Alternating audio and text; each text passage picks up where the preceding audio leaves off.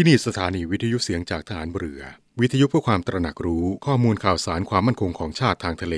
รายงานข่าวอากาศ และเทียบเวลามาตรฐาน จากนี้ไปขอเชิญรับฟังรายการ นาวีสัมพันธ์ครับ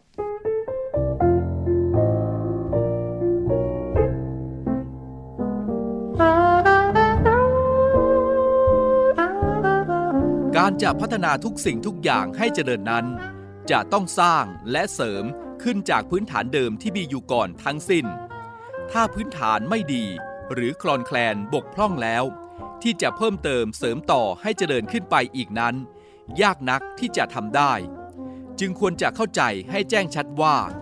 นอกจากจะมุ่งสร้างความเจริญแล้ว ยังต้องพยายามรักษาพื้นฐานให้มั่นคง ไม่บกพร่องพร้อมๆกันได้พระบรมราโชวาท พระบาทสมเด็จพระบรมชนากาธิเบศร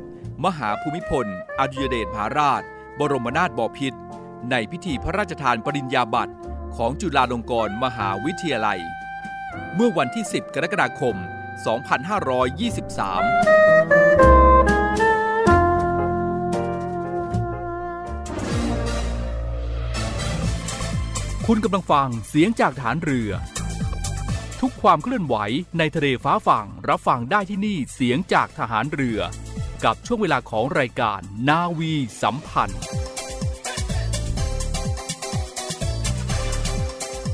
สวัสดีครับคุณผู้ฟังทุกท่านครับ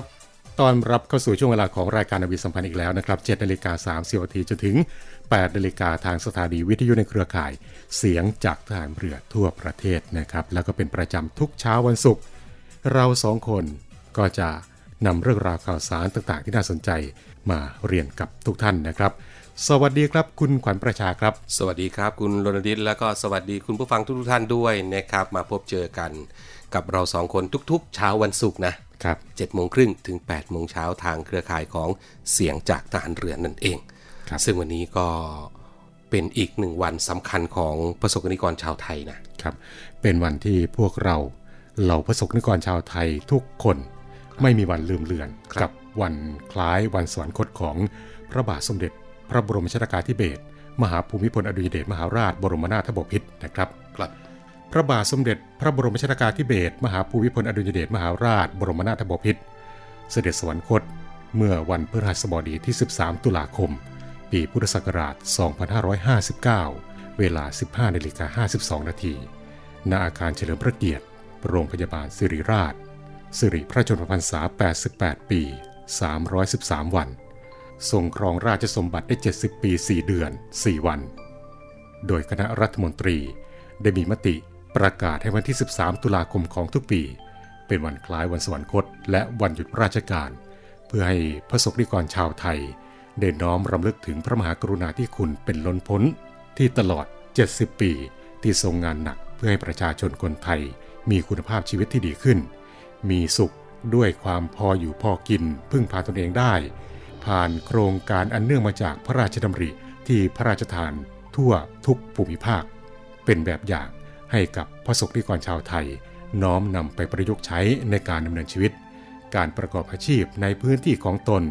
ทั้งแบบอย่างการใช้ทรัพยากรป่า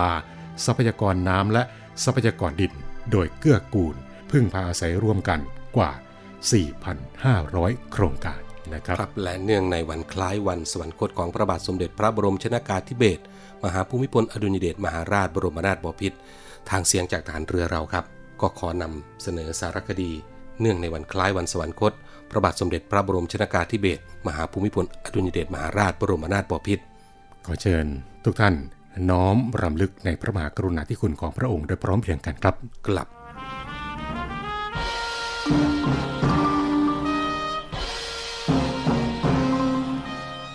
คุณผู้ฟังครับ วันที่ 13 ตุลาคมของทุกปี เป็นวันคล้ายวันสวรรคต ของพระบาทสมเด็จพระบรมชนากาธิเบศรมหาภูมิพล อดุยเดชมหาราช บรมนาถบพิตรสถานีวิทยุเสียงจากฐานเรือ ขอนำเสนอพระราชกรณียกิจด้านต่างๆ ของพระองค์ เพื่อเป็นการน้อมรำลึกถึงพระมหากรุณาธิคุณของพระองค์ท่าน 13 ตุลาคม น้อมรำลึก วันคล้ายวันสวรรคต พระบาทสมเด็จพระบรมชนากาธิเบศรมหาภูมิพล อดุยเดชมหาราช บรมนาถบพิตรโครงการสวนพระองค์สวนจิตรดา พระบาทสมเด็จพระบรมชนากาธิเบศรมหาภูมิพล อดุยเดชมหาราช บรมนาถบพิตรได้พระราชทานพระราชทรัพย์ส่วนพระองค์ สร้างโครงการอันหลากหลาย ในโครงการส่วนพระองค์สวนจิตรดา ซึ่งแบ่งออกเป็นสองประเภท คือ โครงการแบบไม่ใช่ธุรกิจ เพื่อพัฒนาประสิทธิภาพ การผลิตทางการเกษตร และโครงการกึ่งธุรกิจ อาทิ โรงโคนมสวนจิตดา โรงนมผงสวนดุสิต น้ำพึ่งสวนจิตดาเป็นต้น โครงการฝนหลวง พระบาทสมเด็จพระบรมชนากาธิเบศรมหาภูมิพลอดุยเดชมหาราช บรมนาถบพิตรทรงมีพระราชดำริส่วนพระองค์ ในเรื่องการจัดทำฝนหลวง เพื่อบรรเทาปัญหาขาดแคลนน้ำในการเกษตร โดยมีการค้นคว้าทดลองปฏิบัติการฝนหลวงขึ้น ซึ่งจะใช้สารเคมีโปรยในท้องฟ้า จนกระทั่งไอ้น้ำอิ่มตัว และกลั่นตัวออกมากลายเป็นเม็ดฝน กังหันน้ำชัยพัฒนา พระบาทสมเด็จพระบรมชนากาธิเบศรมหาภูมิพลอดุยเดชมหาราช บรมนาถบพิตรได้มีพระราชดำริ ให้มูลนิธิชัยพัฒนาดำเนินการวิจัยและพัฒนา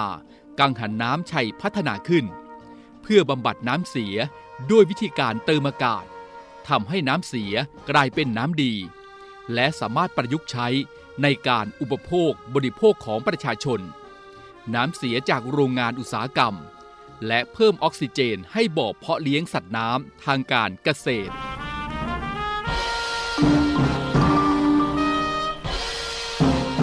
13 ตุลาคม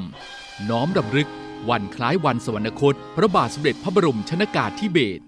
มหาภูมิพล อดุยเดชมหาราช บรมนาถบพิตรก็ขอเชิญทุกท่านนะครับ ติดตามรับฟัง สารคดีพิเศษ เนื่องในวันคล้ายวันสวรรคตของพระบาทสมเด็จ พระบรมชนากาธิเบศรมหาภูมิพลอดุลยเดชมหาราชบรมนาถบพิตรกับเสียงจากทางเรือของเรา ในช่วงเวลาของรายการอภิสัมพันธ์นี้ได้นะครับครับ และเนื่องในวันคล้ายวันสวรรคตของพระบาทสมเด็จ พระบรมชนากาธิเบศรมหาภูมิพลอดุลยเดชมหาราชบรมนาถบพิตรในนามปวงพระสงฆ์นิกรชาวไทย ร้อยรวมดวงใจสืบสารพระราชปณิธานในการประกอบความดีงามให้กับสังคมชาติบ้านเมือง ให้ชุมชน ให้ครอบครัวดำรงมั่นในวิถีชีวิตวัฒนธรรมประเพณีไทยอันดีงาม เป็นแบบอย่างความเป็นคนดีของบ้านเมือง ด้วยน้อมสำนึกในพระมหากรุณาธิคุณ หาที่สุดไม่ได้ตราบนิรันดร์นะครับ ก็ขอเชิญชวนทุกท่านนะครับครับ ร่วมน้อมรำลึกในพระมหากรุณาธิคุณของพระบาทสมเด็จ พระบรมชนากาธิเบศรมหาภูมิพลอดุลยเดชมหาราชบรมนาถบพิตรโดยการถวายพวงมาลัยหรือว่าดอกไม้สด ในวันนี้นะครับก็ขอเชิญชวนทุกท่าน ร่วมกันถวายพวงมาลัยและดอกไม้สด ณ พระบรมราชานุสาวรีย์พระบาทสมเด็จ พระบรมชนากาธิเบศรมหาภูมิพลอดุลยเดชมหาราช บรมนาถบพิตรณอุทยานเฉลิมพระเกียรติ สนามม้านางเลิ้งเขตดุสิตกรุงเทพมหานคร ซึ่งเปิดให้กับทุกท่านได้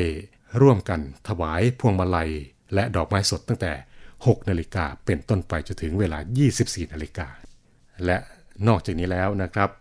ในวันนี้ครับเป็นวันนวมินทรมหาราชนะครับครับเพื่อให้วันคล้ายวันสวรรคต เป็นวันแห่งการร่วมรำลึกและน้อมสำนึกในพระมหากรุณาธิคุณอันหาที่สุดมิได้ แห่งพระมหากษัตริย์ ผู้ทรงมีคุณูปการอันยิ่งใหญ่แก่แผ่นดิน เมื่อวันที่ 2 ตุลาคม 2566 ที่ผ่านมา เว็บไซต์ราชกิจจานุเบกษาก็ได้เผยแพร่ประกาศสำนักนายกรัฐมนตรีเรื่องการกำหนดให้วันที่ 13 ตุลาคมของทุกปีเนี่ยเป็นวันนวมินทรมหาราชครับโดยมีรายละเอียดความว่า พระบาทสมเด็จพระบรมชนากาธิเบศรมหาภูมิพลอดุลยเดชมหาราชบรมนาถบพิตรมีพระมหากรุณาธิคุณ ล้นเกล้าล้นกระหม่อม แก่อาณาประชาราช ตลอดรัชสมัยของพระองค์ ทรงบำเพ็ญพระราชกรณียกิจน้อยใหญ่นานับประการ เพื่อความวิวัฒน์พัฒนาของชาติบ้านเมือง เป็นคุณประโยชน์อเนกอนันต์ และยังความผาสุกร่มเย็นแก่พ้องประสบกนิกรชาวไทย พระเกียรติคุณเป็นที่แท้สองก้องประจักษ์ทั้งแก่ปวงชนชาวไทยและนานาอารยประเทศ แม้การเสด็จสวรรคตเมื่อวันที่ 13 ตุลาคม พุทธศักราช 2559 จะล่วงเลยมาจนถึงปัจจุบันนะครับครับประสบกนิกรทุกหมู่เหล่า อย่างล้วนคำนึงถึงด้วยความสำนึกซาบซึ้งในพระมหากรุณาธิคุณอย่างมิรู้ลืมเลือน เพื่อให้วันคล้ายวันสวรรคต เป็นวันแห่งการร่วมรำลึกและน้อมสำนึกในพระมหากรุณาธิคุณอันหาที่สุดมิได้ แห่งพระมหากษัตริย์ ผู้ทรงมีคุณูปการอันยิ่งใหญ่แก่แผ่นดิน ประกอบกับวันที่ 13 ตุลาคม 2566 นี้ครับ จะเป็นวันแห่งการเสด็จสวรรคต ครบ 7 ปี หรือ สัตตมวัตรรัฐบาลจึงได้นำความกราบบังคมทูล พระกรุณาขอพระราชทาน พระบรมราชวินิจฉัยเกี่ยวกับการกำหนด ชื่อวันคล้ายวันสวรรคต พระบาทสมเด็จพระบรมชนากาธิเบศรมหาภูมิพลอดุลยเดชมหาราชบรมนาถบพิตรและสมเด็จพระอริยวงศาคตยาน สมเด็จพระสังฆราช สกลมหาสังฆปรินายก มีพระดำริประธานชื่อวันดังกล่าว เพื่อประกอบพระบรมราชวินิจฉัยว่า วันนวมินทรมหาราช ซึ่งแปลว่า วันระลึกถึงพระมหาราชรัชกาลที่ 9 ผู้ยิ่งใหญ่ การนี้ครับทรงพระกรุณาโปรดเกล้าโปรดกระหม่อม ให้กำหนดชื่อวันคล้ายวันสวรรคต พระบาทสมเด็จพระบรมชนากาธิเบศรมหาภูมิพลอดุลยเดชมหาราชบรมนาถบพิตรว่า วันนวมินทรมหาราช ตามที่รัฐบาลได้ขอพระราชทานพระมหากรุณา จึงกำหนดให้วันที่ 13 ตุลาคมของทุกปีครับ เป็นวันนวมินทรมหาราชครับวันที่ 13 ตุลาคม วันคล้ายวันเสด็จสวรรคตของพระบาทสมเด็จ พระบรมชนากาธิเบศรมหาภูมิพลอดุลยเดชมหาราชบรมนาถบพิตรครับในโอกาสนี้ก็ขอเชิญชวนทุกท่านนะครับ ร่วมน้อมรำลึกในพระมหากรุณาธิคุณของพระองค์ท่านโดยพร้อมเพรียงกันนะครับครับเอาละครับเป็นประจำทุกเช้าวันศุกร์กับเรื่องราวดีๆ แนวทางการดำเนินชีวิต นั่นก็คือเรื่องราวของธรรมะกับช่วงธรรมะใต้ร่มประดู เดี๋ยวไปติดตามกันว่าวันนี้ พันเอกสุประชัยเหลือสุบชาติจะนำเสนอเรื่องอะไรครับ และหลังจากนั้นไปอัปเดตเรื่องราวรอบโลกกันไหมครับในครับช่วงนี้สถานการณ์รอบโลกอ่าเป็นอย่างไรกันบ้างน่าติดตามมากๆช่วงนี้นะครับ เดี๋ยวไปติดตามกับช่วง Navy อัปเดตช่วงนี้ไปติดตามทั้งสองเรื่องราวพร้อม ๆ กันครับครับ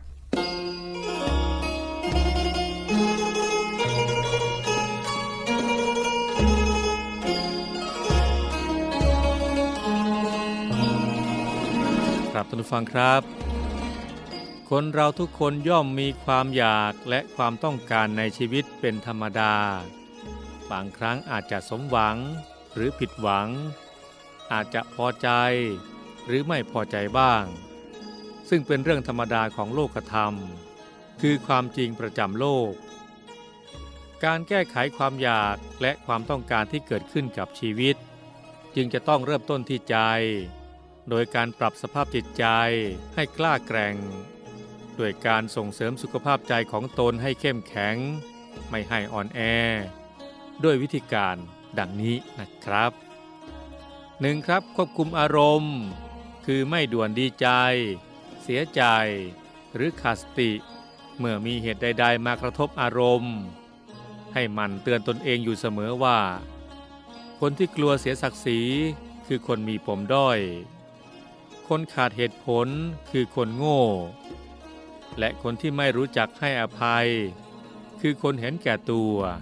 2. ครับสะสมไมตรี คือฝึกมองผู้อื่นในแง่ดีไว้ จะทำให้สร้างมิตรได้ง่าย ควรจำไว้ว่า คนเราย่อมมีทั้งด้านดีและด้านไม่ดี ไม่มีใครสมบูรณ์ไปได้ทุกด้าน 3. ไม่หนีอุปสรรค การดำเนินชีวิตย่อมมีอุปสรรคบ้างเป็นธรรมดา คือจะต้องพบปัญหา พบความคลุกคลักขัดข้อง จึงไม่ควรยอมแพ้ หรือหนีอุปสรรคง่ายๆ แต่ควรจะพยายามอดทน ใช้เหตุผลแก้ไข และผ่อนปรนไปตามสถานการณ์ 4. รู้จักฝึกใจ ต้องหมั่นฝึกจิตใจให้มีความมั่นคงเที่ยงธรรม โดยการยอมรับฟังความคิดเห็นของผู้อื่น พยายามเข้าใจความรู้สึกของผู้อื่น ไม่ถือความคิดของตนว่าถูกต้องเสมอไป พร้อมกันนั้นนะครับก็ไม่ดูถูกเหยียบย่ำความคิดของผู้อื่น 5. ครับไฟเสริมคุณค่า คือการสร้างคุณค่าให้แก่ตนเอง โดยการทำตนให้เป็นประโยชน์ หาโอกาสช่วยเหลือผู้อื่น หรือส่วนรวมด้วยความจริงใจ ไม่หวังผลตอบแทน และหกครับหาความสงบสุข ชีวิตจะมีความสุขได้ ถ้าเรารู้จักลดความตึงเครียด มันออกกำลังกายและแสวงหาความสงบโดยการฝึกจิตใจให้เบาสบาย โดยการปฏิบัติสมาธิเสมอๆนะครับ ครับทุนฟังครับ เมื่อดำเนินการตามวิธีการดังกล่าวครับคือ ควบคุมอารมณ์ สะสมไมตรี ไม่หนีอุปสรรค รู้จักฝึกใจใฝ่เสริมคุณค่า และหาความสงบสุข ชีวิตก็จะมีแต่ความสงบและความสุขอย่างแท้จริงนะครับ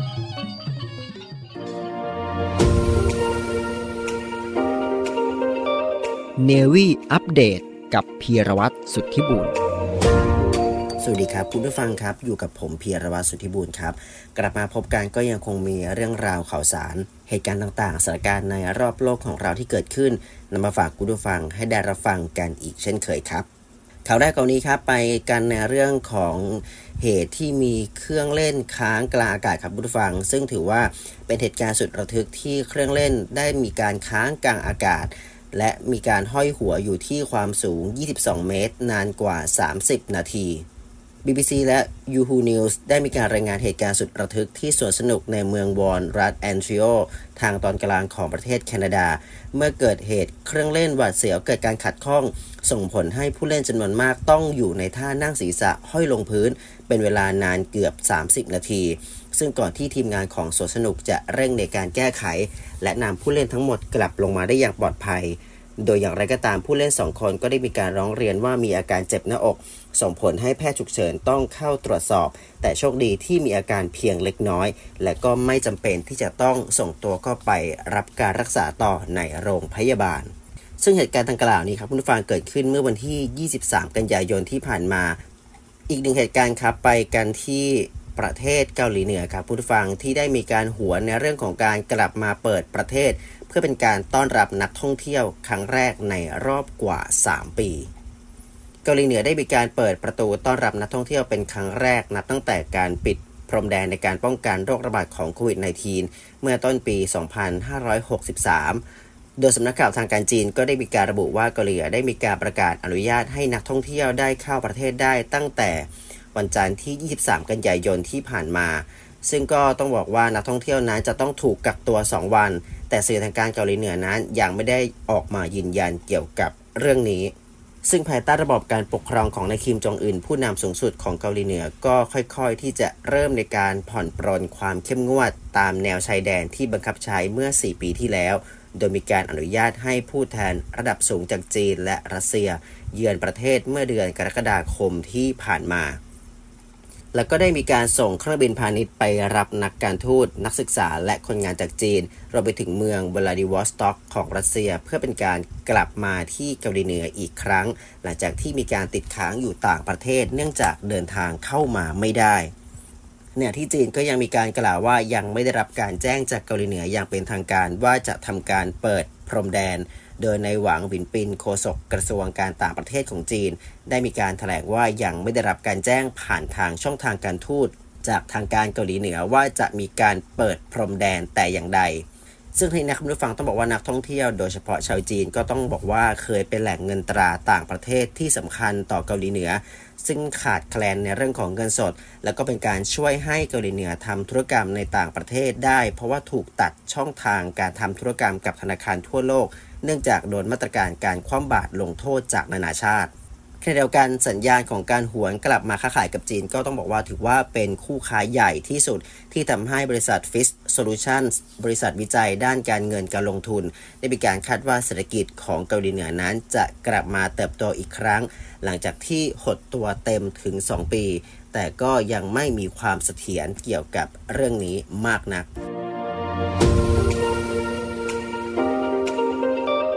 เนวี่อัปเดตกับพีรวัตรสุทธิบุญทุกท่านกำลังอยู่กับช่วงเวลาของรายการนาวีสัมพันธ์นะครับ หลังจากที่อัปเดตเรื่องราวรอบโลกกันแล้ว รวมทั้งแนวทางการดำเนินชีวิตกับธรรมะ ที่นำมาฝากกันเป็นประจำทุกเช้าวันศุกร์ครับ ยังคงมีอีกหนึ่งเรื่องราวอ่าโดยเฉพาะเจอกับเราช่วงใกล้ๆวันหยุดอืมเรื่องราวของการท่องเที่ยวอืมวันนี้คุณจะพาไปเที่ยวที่ไหนวันนี้ วันนี้แนะนำ ประเพณีที่สำคัญในช่วงของเดือนตุลาคมนะครับครับ หลากหลายเรื่องราวกับเรื่องเล่าจากชาวเรือ ยามเรือเดิน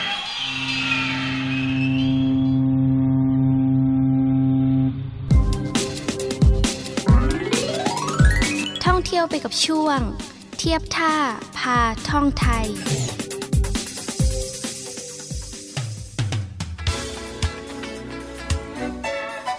เข้าสู่เดือนตุลาคมกันแล้วนะครับ ในเดือนนี้ครับ เป็นเดือนรอยต่อระหว่าง ฤดูฝนและฤดูหนาว เป็นอีกหนึ่งช่วงเวลาครับที่ธรรมชาติจะงดงามน่าเที่ยว หลายแห่งในประเทศไทยของเราครับ ก็มีแหล่งท่องเที่ยวที่สวยๆและน่าสนใจมากมาย นอกจากนี้ ในเดือนตุลาคมนี้ครับ ยังมีเทศกาลประเพณีที่สำคัญสำคัญที่น่าสนใจ เริ่มกันที่ เทศกาลถือศีลกินผัก หรือว่าเทศกาลกินเจในปีนี้ครับ ก็จะเริ่มต้นกันในวันอาทิตย์ที่ 15 ตุลาคมนี้นะครับ เทศกาลกินเจนี้ครับในแต่ละปีนั้นก็จะมีวันแตกต่างกันออกไป ตามปฏิทินของจีน โดยจะเริ่มในวันขึ้นหนึ่งค่ำเดือน 9 แล้วก็จะไปสิ้นสุดในวันขึ้น 9 ค่ำเดือน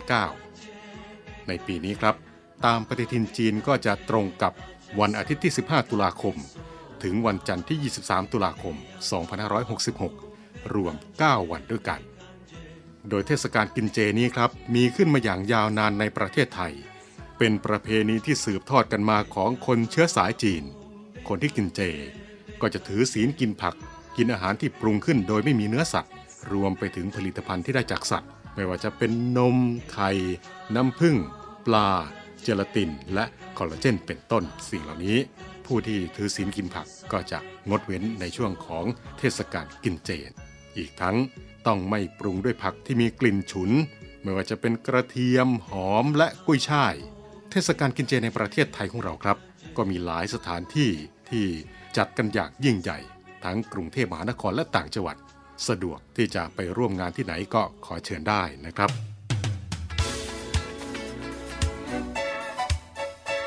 หลังจากเทศกาลกินเจแล้วนะครับ ก็จะเป็นเทศกาลออกพรรษานะครับ วันออกพรรษาก็ถือว่าเป็นวันสิ้นสุดการจำพรรษา ซึ่งก็ตรงกับวันขึ้น 15ค่ำเดือน 11 เป็นวันที่พ้นจากข้อกำหนดทางพระวินัยในช่วงฤดูฝนนั่นเอง โดยวันออกพรรษาในปีนี้ครับ ตรงกับวันอาทิตย์ที่ 29 ตุลาคม วันออกพรรษานี้ครับ เป็นวันที่พุทธบริษัท พร้อมใจกันทำบุญทำกุศลต่าง ตามคติประเพณีที่เคยประพฤติปฏิบัติสืบต่อกันมาแต่โบราณกาล เช่นการตักบาตรเทโวหรือว่าการตักบาตรดาวดึง การเทศมหาชาติ หรือเทศนาเวสสันดรชาดก และประเพณีถวายกฐินทานเป็นต้นครับ ซึ่งตามวัดต่างๆ ทั่วประเทศมักจะจัดงานประเพณีวันออกพรรษา เพื่อเชิญชวนให้ผู้คน เดินทางมาร่วมทำบุญสร้างกุศล โดยในช่วงของเทศกาลออกพรรษานี้ครับ ก็มีประเพณีที่สำคัญสำคัญหลายประเพณีนะครับ อย่างเช่น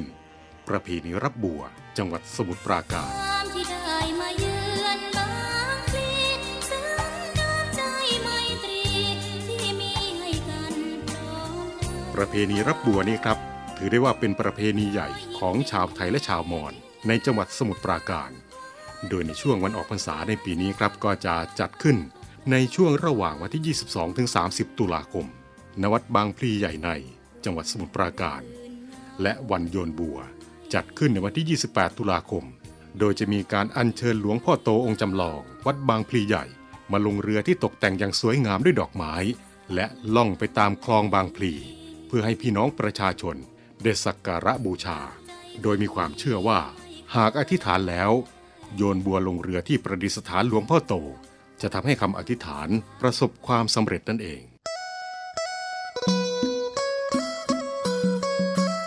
เพณีต่อไปในช่วงของเทศกาลออกพรรษานี้ครับก็คือ ประเพณีไหลเรือไฟจังหวัดนครพนม ซึ่งก็ถือว่าเป็นอีกหนึ่งประเพณีที่มีความสำคัญของพี่น้องจังหวัดนครพนม ที่จัดขึ้นในช่วงวันออกพรรษา นับเป็นสัญลักษณ์ของจังหวัดนครพนม เป็นงานที่มีชื่อเสียง แสดงถึงความศรัทธาและความสามัคคีของชาวนครพนม และจังหวัดใกล้เคียง โดยในปีนี้ครับกำหนดจัดงานขึ้นในช่วงระหว่างวันที่ 20 ถึง 30 ตุลาคม รวม 11 วัน 11 คืนด้วยกัน ณบริเวณศาลากลางจังหวัดนครพนม และบริเวณริมฝั่งแม่น้ำโขง ในเขตเทศบาลเมืองนครพนม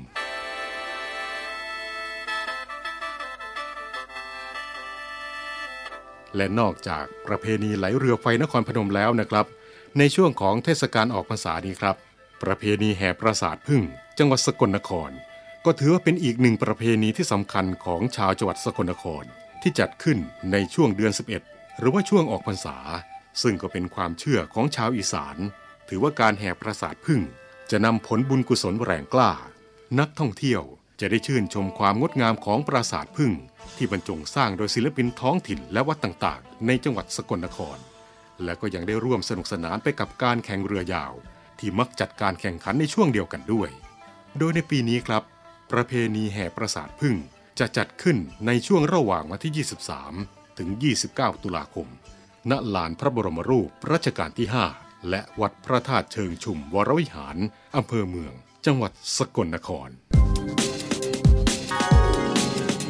แล้วพบกันใหม่กับเทียบท่าพาท่องไทย จะดูแลความมั่นคงทางทะเล ช่วยเหลือประชาชนที่ประสบภัย และนำยุทโธปกรณ์ สนับสนุนรัฐบาล ขับเคลื่อนประเทศ ให้เจริญรุ่งเรือง นโยบายการบริหารกองทัพเรือหนึ่งในเจ็ดด้านของพลเรือเอกอดุงพันเอี่ยม ผู้บัญชาการทหารเรือ นั่นก็เป็นเรื่องราวครับที่นำมาฝากกันเป็นประจำเลย ทุกๆวันศุกร์นะครับมาถึงช่วงท้ายของรายการแล้วครับช่วงนี้ก็ฝากไว้ด้วยเรื่องราวของภัยพิบัติต่างๆ เพราะว่าช่วงนี้ฝนตกบ่อย ประสบอุทกภัยกันหลายพื้นที่เลยทีเดียวครับกองทัพเรือของเราก็ได้ออกไปให้ความช่วยเหลือพี่น้องประชาชน กับหน่วยเฉพาะกิจผลักดันน้ำครับในขณะนี้ก็ปฏิบัติหน้าที่กันตลอด 24 ชั่วโมงก็ว่าได้นะครับ ก็ครับขอเป็นกำลังใจให้กับเจ้าหน้าที่ที่ปฏิบัติงานหรือว่าพี่น้องประชาชนที่ประสบอุทกภัยอยู่ในขณะนี้นะครับ ขอส่งกำลังแรงใจให้นะครับครับ ถ้าต้องการความช่วยเหลือจากกองทัพเรือนะครับ ก็อย่าลืม 1696 ตลอด 24 ชั่วโมงเลยนะครับประสบเหตุเพศภัย หรือว่าจะขอความช่วยเหลือต่างๆ กับศูนย์บรรเทาสาธารณภัยกองทัพเรือนะครับครับติดต่อเข้ามาได้ศูนย์บรรเทาสาธารณภัยกองทัพเรือ 1696 ตลอด 24 ชั่วโมงนะครับครับ มาถึงตรงนี้เวลาหมดแล้วรายการหมดครับแล้วนะเราครับสองคนพร้อมด้วยทีมงานก็คงต้องลาคุณผู้ฟังแล้วล่ะครับนะครับพบกันใหม่นะครับ วันศุกร์หน้าสำหรับเราสองคนนะครับส่วนนาบีสัมพันธ์มาทุกวัน7จ็ดโมงครึ่งถึง8ปดโมงเช้าครับวันนี้ลาไปแล้วโชคดีมีความสุขทุกทุกๆท่านครับ สวัสดีคสรัวัสบดีครับ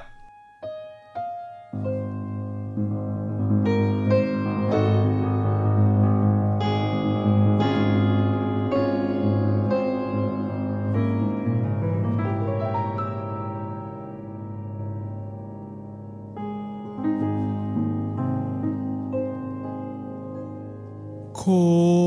ฝันไฟในฝันอันเหลือเชื่อ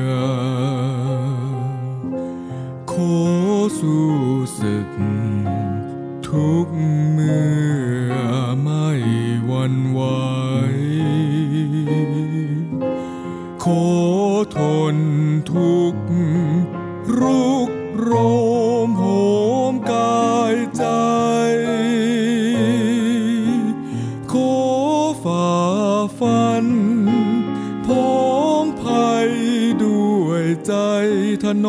ง จัดแนว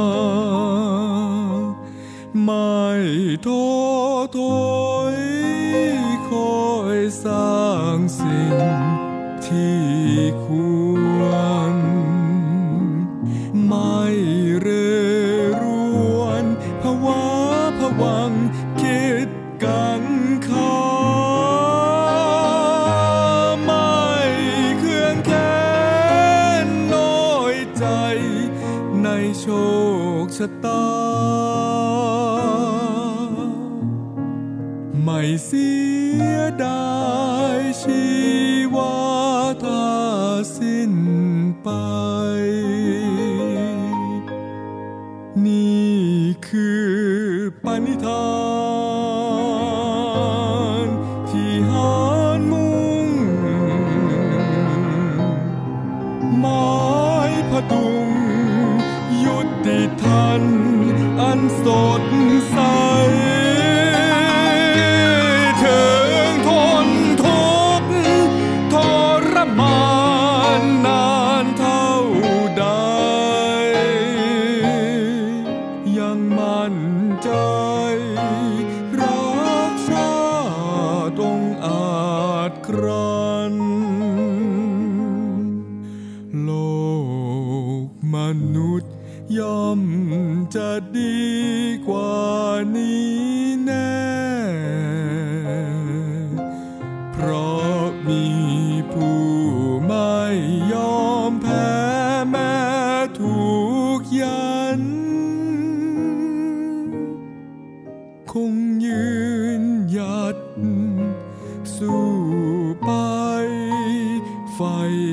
จันยอมอาสันก็เพราะปอ